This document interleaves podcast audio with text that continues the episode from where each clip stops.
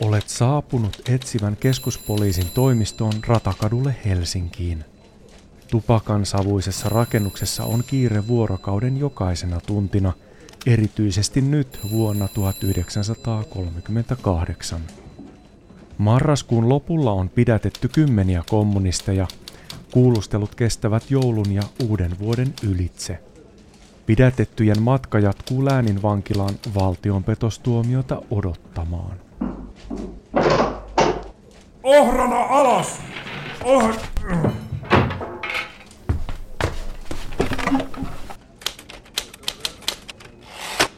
Nimi. Etsivä keskuspoliisi on perustettu 1919 tarkoituksenaan suojella itsenäisyyttä ja laillista yhteiskuntajärjestystä. Lempinimensä Ohrana se peri Venäjän keisarikunnan salaiselta poliisilta – tässä Arkistopodin jaksossa kuljemme etsivän keskuspoliisin matkassa läpi myrskyisän 1930-luvun.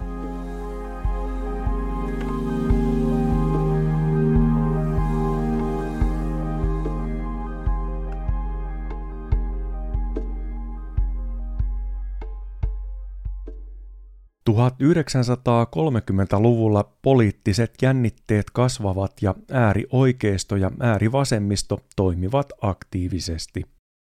Suomen kommunistisen puolueen toiminta on kielletty vuosien 1918 ja 1944 välillä. Toimintaa johdetaan Moskovasta käsin, sillä puolueen perustivat sisällissodan jälkeen Venäjälle siirtyneet suomalaiset. Suomessa SKP järjestää mielenosoituksia, lentolehtiskampanjoita sekä vaikuttaa taustalla monessa järjestössä. Kommunismi on suosittua erityisesti kaupunkien työväestön keskuudessa. Maanalaisina vuosinaan SKP kuuluu vain muutama tuhat jäsentä. Puolueen toimintaa ja erityisesti sen suhdetta Neuvostoliittoon pidetään turvallisuusuhkana. Pietarasaaren poliisilaitos ilmoittaa vappuna 1933. Kieloista huolimatta yrittivät Pietarasaaren kommunistit esiintyä vappuna mielenosoituksellisesti ja siten, paitsi saattaa järjestyshäiriöitä, harjoittaa kommunistista kiihotusta laulun ja tunnusten huutelemisen muodossa. Suomen kommunistinen puolue SKP on vapunviettoa varten antanut erikoisohjeet salaisissa ohjekirjoissaan ja julistuksissaan. Äärioikeiston vaatimuksesta eduskunnassa säädetään kommunistilaeista vuonna 1930. Niillä kielletään Suomen kommunistiseen puolueeseen yhdistettyjen vaalijärjestöjen, julkaisujen ja seurojen toiminta. Etsivän keskuspoliisin kuulusteluissa selvitetään järjestöt, johon kommunistisesta toiminnasta epäilty kuuluu. Laulukuorot, urheilukerhot ja ammattiyhdistykset syynätään tarkkaan läpi. Vuonna 1925 kuulusteltava liittyi Pietarsaaren puutyöläisten ammattiosastoon, johon kuului osaston lakkauttamiseen asti. Liittyi samana tai seuraavana vuonna Pietarsaaren sosialistiseen nuorisoyhdistykseen ja sittemmin Pietarsaaren nuorten työläisten opintoyhdistykseen – jossa noin vuonna 1925 kuului johtokuntaan. Kuului myös parin vuoden ajan opintoyhdistyksen laulusakkiin Punapojat. Oli myöskin Pietarsaaren voimistelu- ja urheiluseurassa Voima noin vuodesta 1926 seuran lopettamiseen saakka. Tiukan taloudellisen tilanteen takia erilaiset yhteisasumisratkaisut ovat suosittuja. Nurkissa majailee sukulaistyttöjä ja tuttavia. Kaikista asukkaista ei ilmoiteta asianmukaisesti, mutta naapurit kyllä hoitavat tiedottamisen luvattomista alivuokralaisista. Poliisilaitosten osoiterekisterit kiinnostavat myös valtiollista poliisia, vuonna 1938 perustettua etsivän keskuspoliisin seuraajaa. Osoiterekistereistä on mahdollista selvittää, onko kuulusteltava ollut maassa väittämänään ajankohtana – Vuoden tai kahden poissaolo osoiterekistereistä on näinä aikoina erityisen epäilyttävää, sillä SKP lähettää jäseniään Neuvostoliittoon johtamiskoulutukseen, lännen vähemmistökansallisuuksien yliopistoon ja Leenin kouluun. Kun kuulusteltava oli ilmoittanut olevansa Tampereella, Turussa ja Helsingissä niinä aikoina, jolloin valtiollisen poliisin tietojen mukaan oli Moskovan Leenin koulussa, hankki valtiollinen poliisi selvitystä tietojen paikkansa pitävyydestä. Kirjelmällään 918 18 11 1938 on osasto ilmoittanut, että kuulusteltavan nimistä henkilöä ei ole osoitetoimistojen merkintöjen mukaan koskaan Tampereella asunut.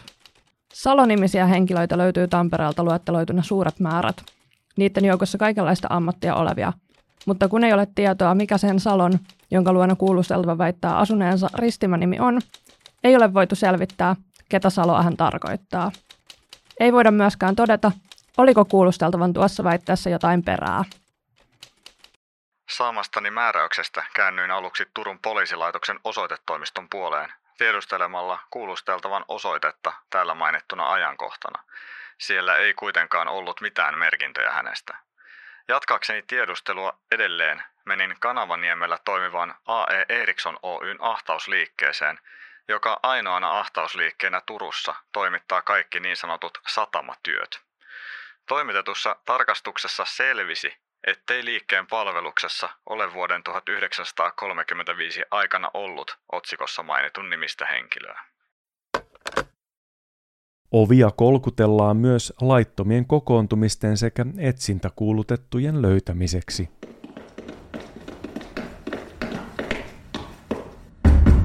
Vain nimessä, avatkaa! Mainitussa asunnossa tehty kotietsintä jolloin otettiin talteen seuraava omaisuus. Järjestönuorten käsikirja kuulusteltavan vaimon nimellä. Sotakysymyksestä niminen SKPn kirja. Penikka Tauti, Leninin teos. Punainen laulukirja, jälleen vaimon nimellä. Paperi, jossa lyijykynä merkintöjä. Opintoyhdistyksen ryhmäkuvia. Kolme kappaletta jäsenkirjaa kuulusteltavan nimellä. Sotamiehen taskukirja. Kumouslauluja kaksi kappaletta muistilehtiötä. Illegaalinen lehti Punainen ammattijärjestö numero kolme. Politbyroon kirje SKPn jäsenille ja kaikille. Opinto-ohjelma numero neljä. Postipaperiarkki, jossa kirjoitus Työläistoverit.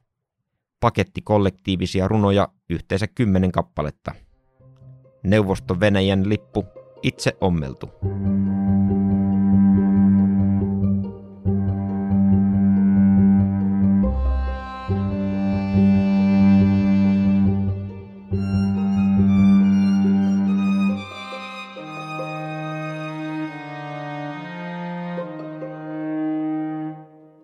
Neuvostoliittoon lähteminen näyttäytyy houkuttelevana vaihtoehtona kymmenille tuhansille suomalaisille 1920-luvulta alkaen. Muuttoliike kiihtyy 1930-luvun laman vaikutuksesta. SKPn neuvostopropagandan merkitys jää toissijaiseksi, kun Suomen oloihin kyllästynyt työväestö alkaa ruokkia toistensa lähtöhaluja. Tiedot Neuvostoliiton todellisista oloista ovat vähäisiä, joten moni palaa pian pettyneenä takaisin.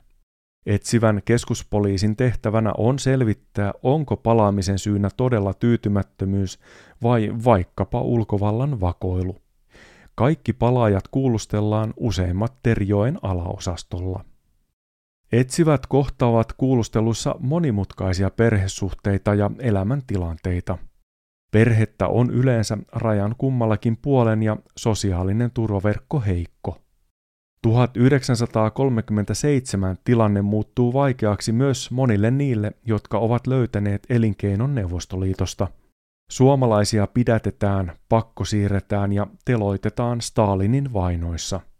Naapureita ja perheenjäseniä katoaa. Viisumeita ei uusita enää entiseen tapaan, joten vuosien Neuvostoliitossa asumisen jälkeen Suomeen palaaminen pitäisi järjestellä viikoissa. Mielelläni minä Suomeen tulen, kun oli nuo Neuvosto-Venäjän olot niin rauhattoman tuntuset, ja kirkotkin laitettiin kiinni. Kyllä tänne on kiva tulla, ja isä sanoo, että mennään Viipuriin. Verot kai siellä neuvosto oli niin korkeat, ettei pystytty enää olemaan. Ja aina pelattiin, että isä vangitaan. Jotkut palaajista päätyvät Suomen vastaisista hankkeista läänin vankilaan maanpetostuomiota odottamaan. Yleensä henkilöt ovat olleet jo pidempään etsivän keskuspoliisin tarkkailussa. Visiitti Neuvostoliittoon näyttäytyy tällöin erityisen epäilyttävältä. Samana joulukuun 22. päivänä vuonna 1938 kuulustelujen tähän päättyessä passitettiin kuulusteltava Helsingin lääninvankilan kautta Turun lääninvankilaan säilytettäväksi, kunnes Turun hovioikeus hänestä toisin määrää. Vaikka Neuvostoliitto tuotti pettymyksen parempaa elintasoa odottaville työläisille, osoittautui sosialistiunelma painajaiseksi myös useille aatemiehille – Stalinin vainojen aikaan vankilaan saattoi joutua riippumatta siitä, oliko vannoutunut kommunisti vai ei. Venäläisille viranomaisille oli kuulusteltava ollut sangen katkera syystä, että nämä pitivät häntä vankilassa, vaikka oli Suomessa työskennellyt niin paljon Venäjän hyväksi. Kertoi pyrkineensä Suomeen, vaikka joutuisikin vankilaan, koska hänet niin huonosti Venäjällä palkittiin. EKn itäisiä alaosastoja Viipuria, Sortavalaa ja Terjokea kuormittavat palaajien lisäksi loikkarit. Puutteelliset matkustusasiakirjat, ongelmat viranomaisten kanssa tai vaikkapa seikkailun halu saavat monet pyrkimään rajan ylitse laittomasti. Rajavartijat toimittavat etsivien käsiin metsistä, järven jäiltä ja kylän raiteilta löytyneitä loikkareita. Moni yrittää uudestaan. Helsingissä rajan ylitys veneellä on yleistä 1930-luvun alkupuolella.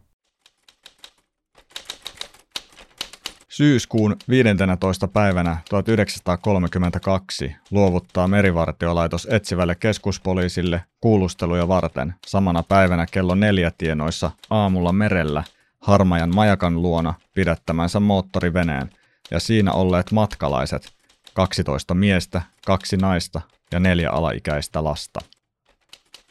Kuulusteltava kertoi aikoneensa lähteä Venäjälle, kun ei ole Suomesta työtä saanut. Matkatoverinsa ovat kaikki tuttuja, joiden kanssa on matkaa yhdessä suunniteltu ja joukolla ostettu moottorivene, josta kukin maksanut 300 markkaa. Matkalle olivat lähteneet edellisenä yönä Lauttasaaresta, mutta eivät ehtineet kuin lähelle Harmajan majakkaa, kun moottori lakkasi käymästä ja joutuivat ajelehtimaan.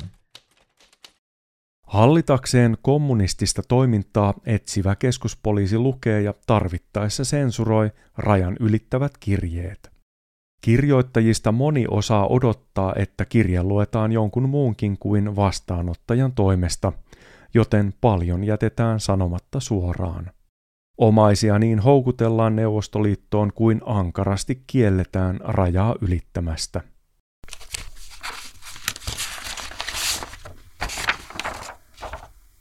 15.6.1932 Petroskoi. Omaisemme. Sain tänään kirjeen eräältä henkilöltä, joka myöskin aikaisemmin on minulle kirjoittanut ja joka lupaa tänne omin luvin tulla. Hän kertoi Sulonkin saaneen lopputilin Simpeleeltä, ja sikäli kun tiedän Sulon mielipiteen, niin hän aikoo myöskin tulla tänne omin luvin. Nyt on kyllä asia niin, että täällä ei sitä ollenkaan tykätä, että sillä tavalla tänne tullaan. Sieltä Suomesta virtaa tavattomasti ihmisiä tänne, ja porvarit väittävät, että me sieltä värväämme. Siinä ei ole vähintäkään perää, ja minäkin nyt kiellän, että kenenkään ei pidä omia teitään tulla. Meillä kyllä täällä tarvitaan lisää työvoimaa, mutta me tuomme sitä Amerikasta ja Kanadasta järjestäytyneesti, eikä salatietä. Toisekseen se on Suomen porvariston avustamista, kun me heidän vastuksinaan olevat työttömät korjaamme. Joten tähän voin lisätä, että siellä olevat työttömät, ryhtykää vaatimaan oikeuksianne Suomen porvaristolta, mutta älkää lähtekö pakoon. Älkää taipuko missään tapauksessa porvariston murhajärjestöihin.